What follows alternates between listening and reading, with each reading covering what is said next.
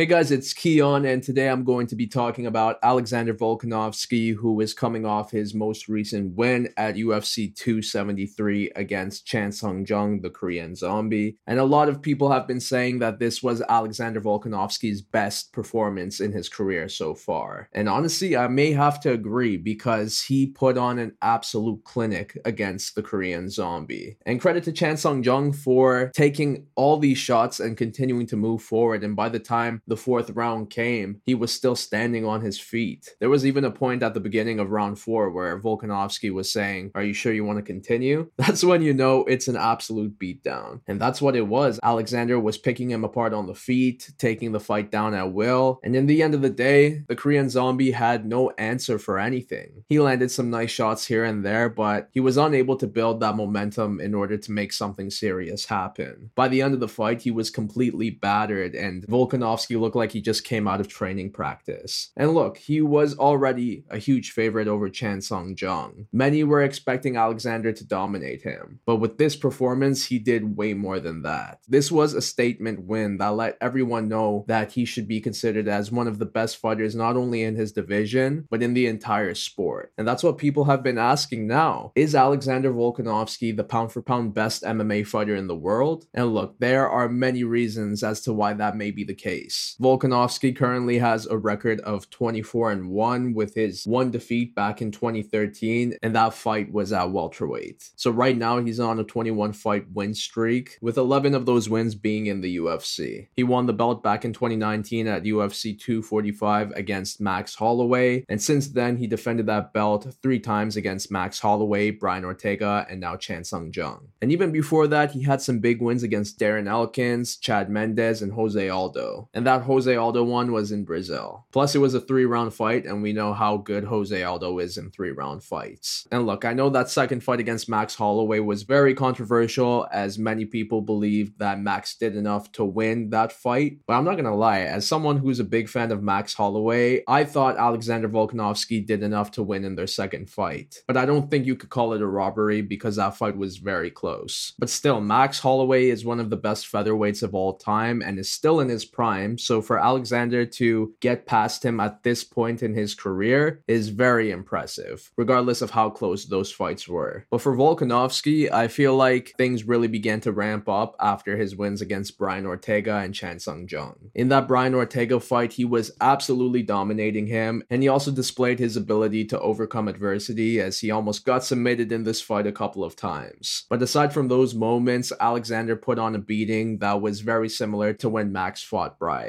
And then we have the fight against Chan Sung Jung, who was a huge underdog, but is still a tough fight for anyone. But once again, Alexander showed that there are levels to this, and right now he is without a doubt the best featherweight in the world. But is he better than the current pound for pound best fighter in Kamaru Usman? Well, as of right now, Volkanovski is number three in the pound for pound rankings behind Kamaru Usman at number one and Israel Adesanya at number two. But personally, I think after this fight, Alexander should surpass Israel because, yes, Israel has been looking very good as champion so far. But personally, after this most recent win, I would put Volkanovski at number two. And look, Israel has been looking very good as of recent, coming off two big wins over Marvin Vettori and Robert Whitaker. But he did suffer a defeat back in 2021 against Jan Blachowicz when he moved up to fight for the light heavyweight championship. And yes, you can say that he went to another division, so we can write that off. But I think when we consider pound for pound best, that has to be included. So right now, Israel is on a two fight win streak compared to Alexander Volkanovski's 21. But Israel does have four title defenses while Alexander has three. And although Alex's competition was very difficult, so was Israel's. The other plus I would give Alexander is that he's been looking very dominant in his previous two fights. While Israel put on technical performances that were impressive, but maybe not to the same degree as Alexander Volkanovski. So the biggest reason why I would put Alex over Israel at this point is because of that one loss that Israel suffered against Jan Blachowicz. And personally, I think that Volkanovski is the more well-rounded fighter compared to Israel Adesanya. But even right now, just talking about his run as middleweight champion, I would put that over Alexander Volkanovski's run at featherweight. So it's very hard for me to even put Volkanovski over Israel Adesanya at this point. So if we were to compare it to Kamaru Usman, would it be even more difficult? Would I consider consider Alexander to be better than him. And look, they have very similar careers. Their one defeat occurred early on in their careers, but since then they have gone on impressive runs and are both still undefeated in the UFC. Volkanovski is on an 11 fight win streak in the UFC, while Kamaru is on a 15 fight win streak with the promotion. He has also defended his welterweight championship five times compared to Alexander's three title defenses at featherweight. In the competition he has faced since Demian Maia has been top tier, especially that Gilbert Burns win after Gilbert fought Khamzat Chimaev. But he has also defeated Colby Covington twice, Jorge Masvidal twice. And I know that second fight with Jorge Masvidal was not very necessary, but Kamaru put on a statement performance with the way he knocked him out in that fight. He also defeated Tyron Woodley back when Tyron looked unstoppable. And I know it's easy to write Tyron off nowadays, but back at this time when Kamaru absolutely dominated him, no one expected that. And honestly, the biggest similarity I see between Kamaru and Alexander is that they get better after every fight. They both look unstoppable right now. But the thing is, Kamaru has been dominant for longer as a UFC champion. And although I believe Alexander is going to continue to extend his win streak and continue to put on amazing performances, at this moment in time, I don't think he is the pound for pound best. I do think recency bias after his last win over Chan Sung Jung is a huge reason why people are considering that, but the numbers don't lie. And aside from putting on some amazing performances, Kamaru is also putting up better numbers. And even if we were just to look at it based on skill level, as well rounded as Alexander Volkanovski is, so is Kamaru Usman. But with that being said, I do think Kamaru is approaching the end of his career while Alexander is still at his peak and probably has a few more years to do more things. So although he's not the pound for pound best fighter right now, I do believe that he will get that title in the future. But what do you think? Is Alexander Volkanovski the pound for pound best fighter in MMA? And if he's not, what does he have to do to get there? But that's a lot for now, so I'll see you in the next one.